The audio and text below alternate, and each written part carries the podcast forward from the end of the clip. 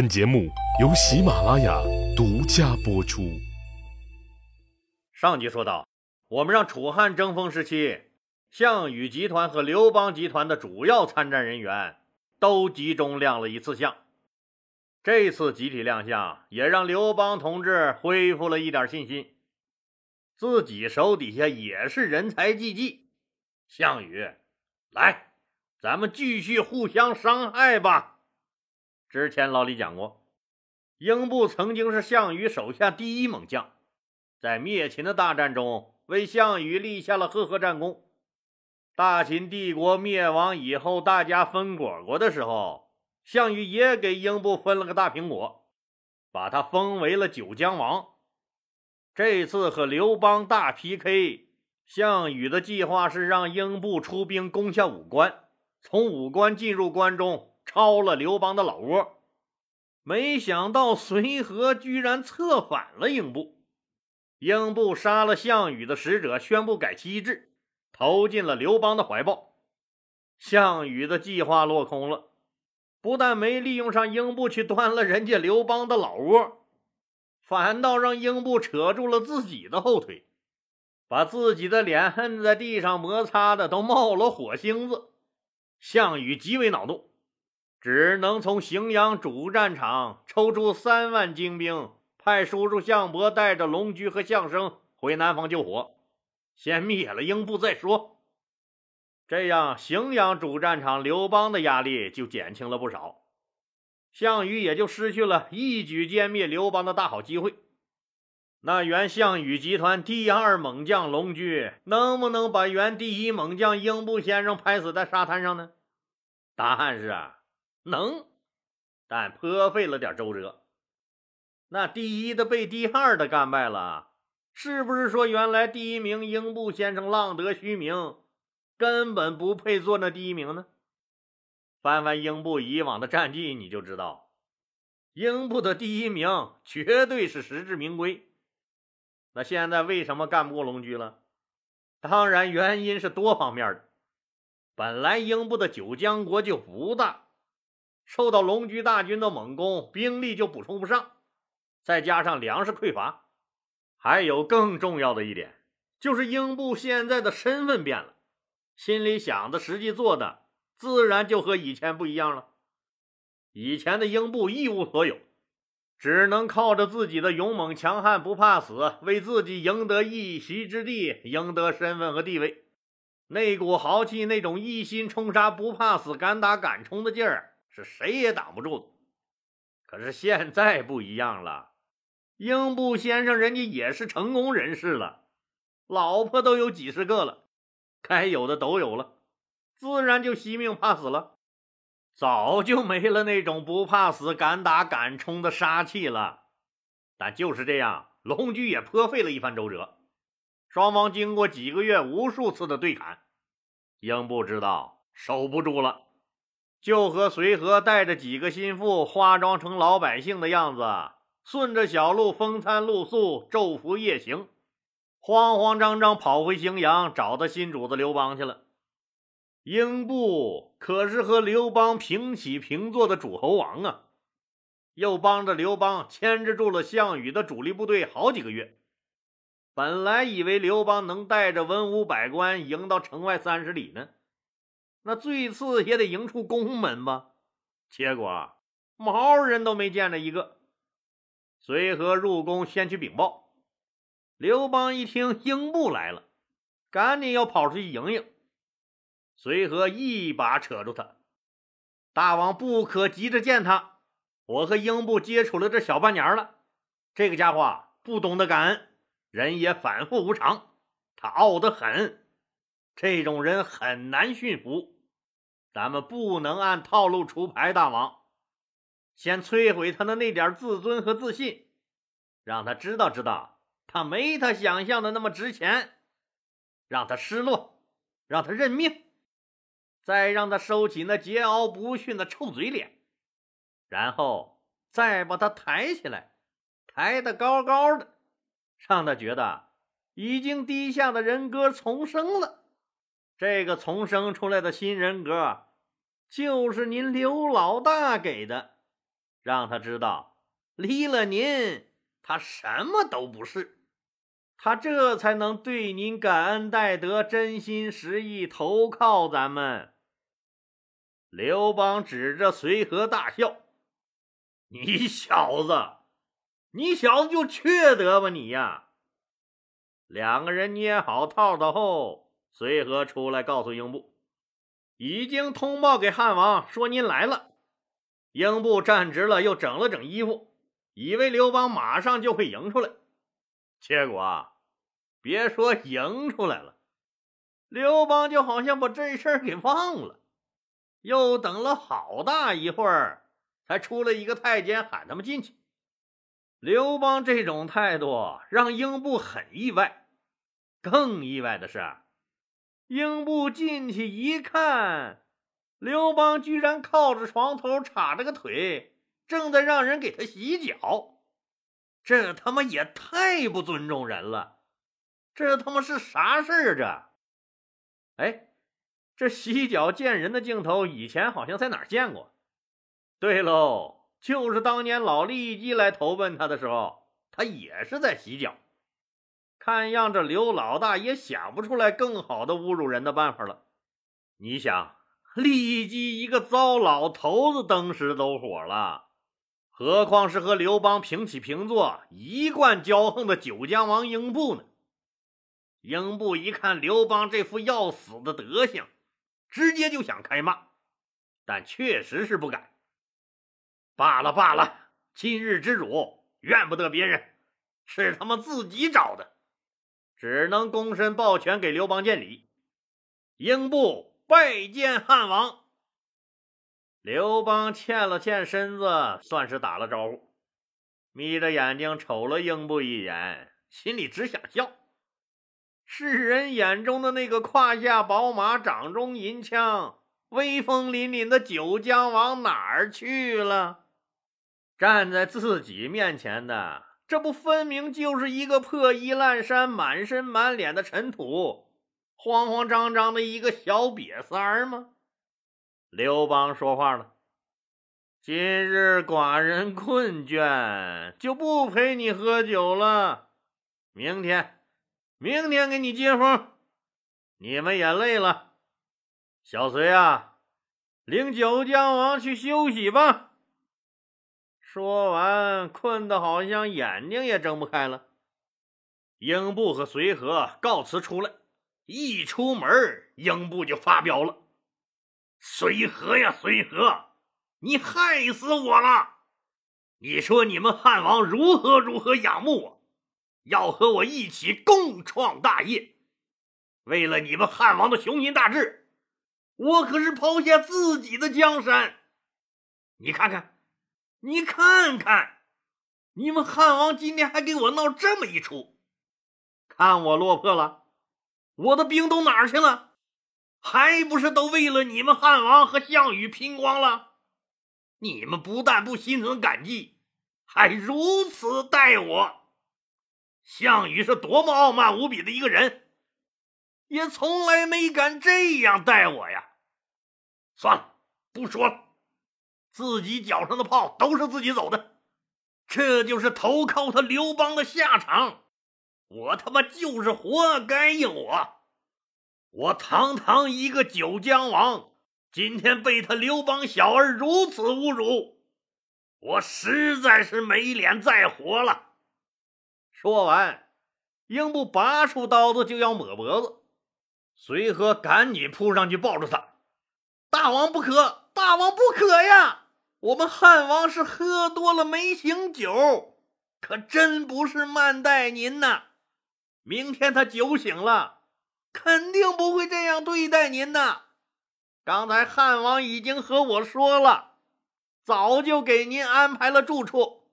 这么着，咱们先去住处。如果对汉王的安排还不满意，您要怎么样，我绝不拦着您。英布悻悻的把刀收起，心想：就看他今天那个要死不活的样，我英布算是完了。但自己肯定不想死，既来之则安之，先去看看再说。就和随和一起来到了刘邦为他安排的住处。远远看着，这就是一座王宫啊！一进门，英布眼睛更直了。刘老大，你是他妈人格分裂吧你？这是啥骚操作？天上一脚地下一脚的，怎么的呢？原来这住处就是一座新建的王宫，完全是按诸侯王的标准建造的，宫内布置的也极为讲究。就连门口玄关处的那块玉石都和刘邦宫里的一模一样，管家、仆人、宫女更是一应俱全，全都恭恭敬敬的等着英布吩咐。英布大喜，这刘邦果然是仁义呀，自己没跟错人。随和心里暗笑，看你九江王这点出息。不一会儿的功夫，门卫进来通报。张良来拜见，英布知道张良是这荥阳的二号人物，赶紧迎了出去。张良以王的礼节参见了英布，感慨道：“终于把您给盼来了。我们汉王深知大王您深明大义，弃楚助汉，心里一直敬重您，早早的就吩咐给您建了这王宫，专候您的大驾。”英布赶紧说。汉王如此美意，我真是感激不尽。张良又说：“汉王今天喝多了，现在还没醒酒，就怕怠慢了您。这不，赶紧让我来看看有没有不周不到的地方。”汉王说了：“明天和您不醉不休。”两个人哈哈大笑。第二天一早，张良、曹参、陈平这些个刘邦的重臣一起来到英布的王宫。簇拥着英布，乘着专为英布准备的王的车辇去觐见汉王刘邦。刘邦亲率文武百官迎到门口，热情地牵着英布的手，一起走入大殿。一边走一边对英布说：“寡人一直敬仰你九江王的雄才，今日在此相会，实为幸事。”昨天寡人喝多了，有招待不周不到的地方，还望九江王你海涵。英布赶紧说：“英布愿为汉王效犬马之劳。”刘邦大笑：“九江王今日归汉，实乃我大汉幸事。九江才多大地方？等我们攻回去。”整个淮南都是你的！大家热烈鼓掌。刘邦当即拜了英布为淮南王，赐了黄袍王冠。英布这个激动啊！本来以为自己都打成了光杆司令，不值钱了，以后都永远会被人踩在脚下，苟活于世了。没想到。刘邦刘老大又给了自己第二次生命，心里暗暗发誓，自己一定好好干，永远不辜负刘老大，永远跟着刘老大走。刘邦要的就是这个效果。昨天晚上已经把英布的人格踩在脚下碾碎，还不忘转身撒了泡尿，让英布这个枭雄彻底放下了身段。今天再把他抬得高高的，让他人格重生，让他感恩戴德。最主要就是啊今天要让全天下的所有人都看看，跟着我刘邦有肉吃。汉国日报派出了主编亲自带队的强大记者团，对淮南王英布进行了现场采访。第二天，整版套红发布了。荣升为淮南王的英布先生的专访文章，大标题是“鞠躬尽瘁，死而后已”，副标题为“继人民的好儿子淮南王英布”，并配发了汉王刘邦亲自为淮南王英布戴上王冠的大幅照片。汉国日报还趁势在全国发起了轰轰烈烈的感恩祖国。我奉献，我快乐的大讨论，反正是着实热闹了好几天。英布这次是和随和抄小路跑回来的，父母家眷都留在了九江国的首都六县，现在自己稳定下来了。就派了两个跟他一起跑回来的心腹去六县接回他的家人。十来天以后，被派去的心腹回来了，报告英布说：“项羽的叔叔项伯和龙驹已经把咱们被打散的九江兵都收编了。我俩沿途收揽了一些咱们被打散了的士兵，有五千多人，都在您的帐外听命。您的父母家眷。”都被项伯他们杀害了。英布一听，全家老小都被项伯杀害了，悲愤异常，痛不欲生，指着彭城的方向大骂项羽和项伯，就要领着自己这五千人回去跟他们拼命。刘邦听说后，亲自来安慰。当然了，听说淮南王家眷已经不在人世。刘老大又亲自挑了十位顶级美女送给淮南王做老婆，对英布说：“这个血海深仇，我们一定要报。这不仅是你淮南王的仇恨，也是我们整个汉国的仇恨。但是现在项羽还很强，这累累血仇，只能等有了机会再报。”现在还得劳烦你淮南王和我堂兄刘贾去驻守成皋，这个地方非常重要，别人去了我也不放心。就又拨了两万人，让英布和刘贾去守成皋了。咱们再来说说项伯杀英布全家这事儿。人家项羽把刘邦他老爹和老婆吕雉关了两年零四个月，白吃白喝不说，最后都好好放了。你说你项伯，你有必要急赤忙慌的把人家英布一家老小都弄死吗？你这么做就是让英布再也不可能和项羽达成和解了，后果就是彻底把英布推向了刘邦。英布从此那只能是死心塌地的为刘邦卖命了。项伯，你这么做，你是真傻呀！项伯是真傻吗？项伯极有可能是故意这么做的，就是要断了英布的念想，让他死心塌地的投向刘邦。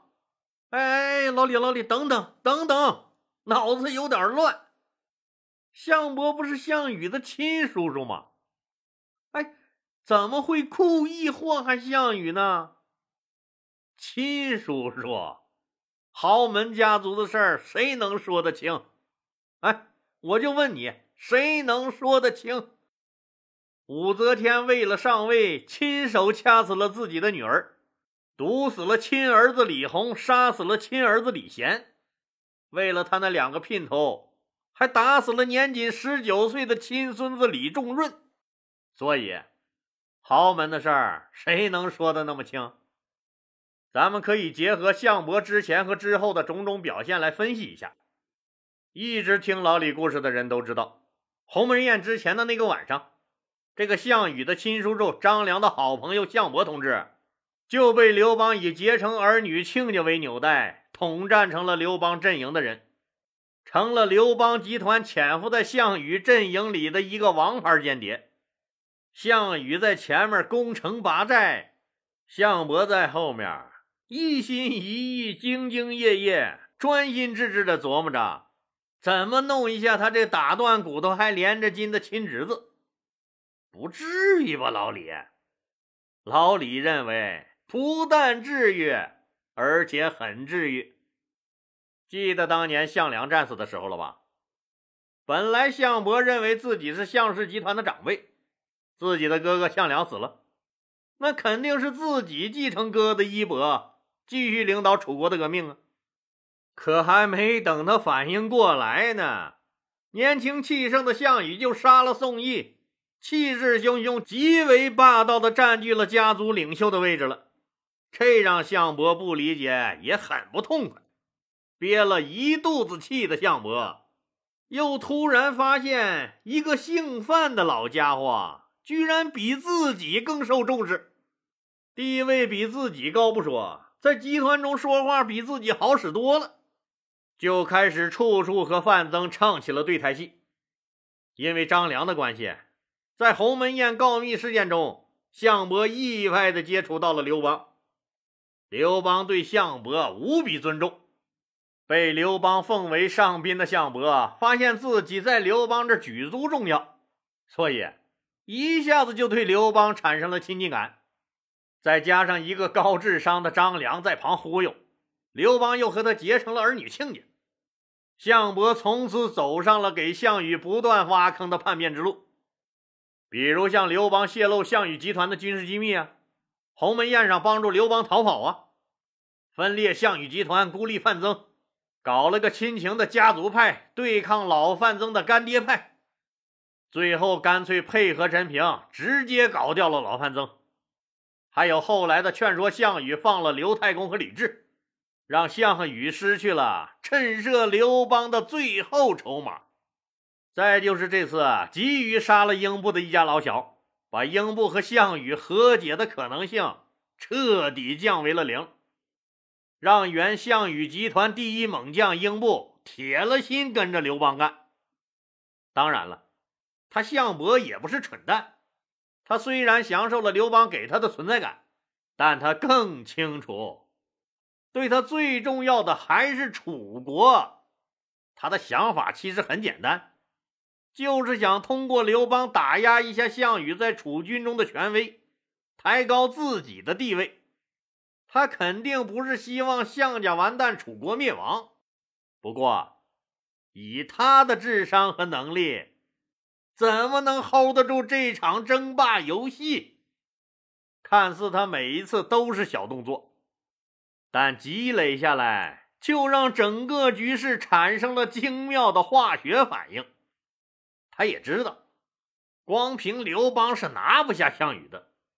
可谁成想，韩信横空出世了，直接就在垓下灭了项羽。项羽摊上这样一个叔叔，也只能是仰天长叹了。实际上，项羽直到死都没搞明白，是自己的这个亲叔叔。一直在他背后搞鬼。好了，今天就说到这儿吧，谢谢大家。如果您喜欢我的作品呢，请点击该专辑右上角的订阅键。喜马拉雅对本专辑提供免费的订阅服务，订阅以后，节目有更新就自动显示在节目列表中了，方便您的收听。更欢迎老铁们打赏、点赞、评论、转发和分享，谢谢。